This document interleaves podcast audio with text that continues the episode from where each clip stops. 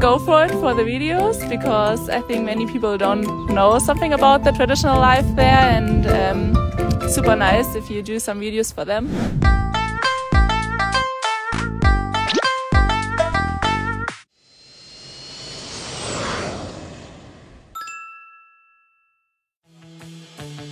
History, fireworks, dragons. The dress, the kind of stunning clip is so beautiful because they're like images in themselves. I think that's amazing. The food, Chinese food, it's something that I'm really related to. Now we can actually eat like noodles with chopsticks and also rice.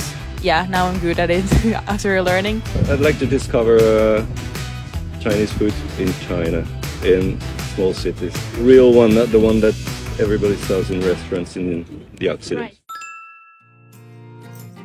And love tea. I went to Shenzhen once and I drank a lot of tea.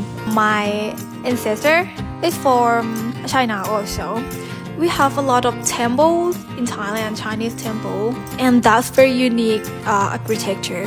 I have two actually good friends from China. I met one here in Austria and the other one in Canada. Told me really quite a lot of folk tales, for instance. And she also showed me calligraphy. I don't have the patience for that, I think, but it's quite fascinating, yeah. Well, like in every country, there tends to be a disconnection from tradition due to progress, and people are just so busy all the time. Keep the culture alive, because that's not something that every country does.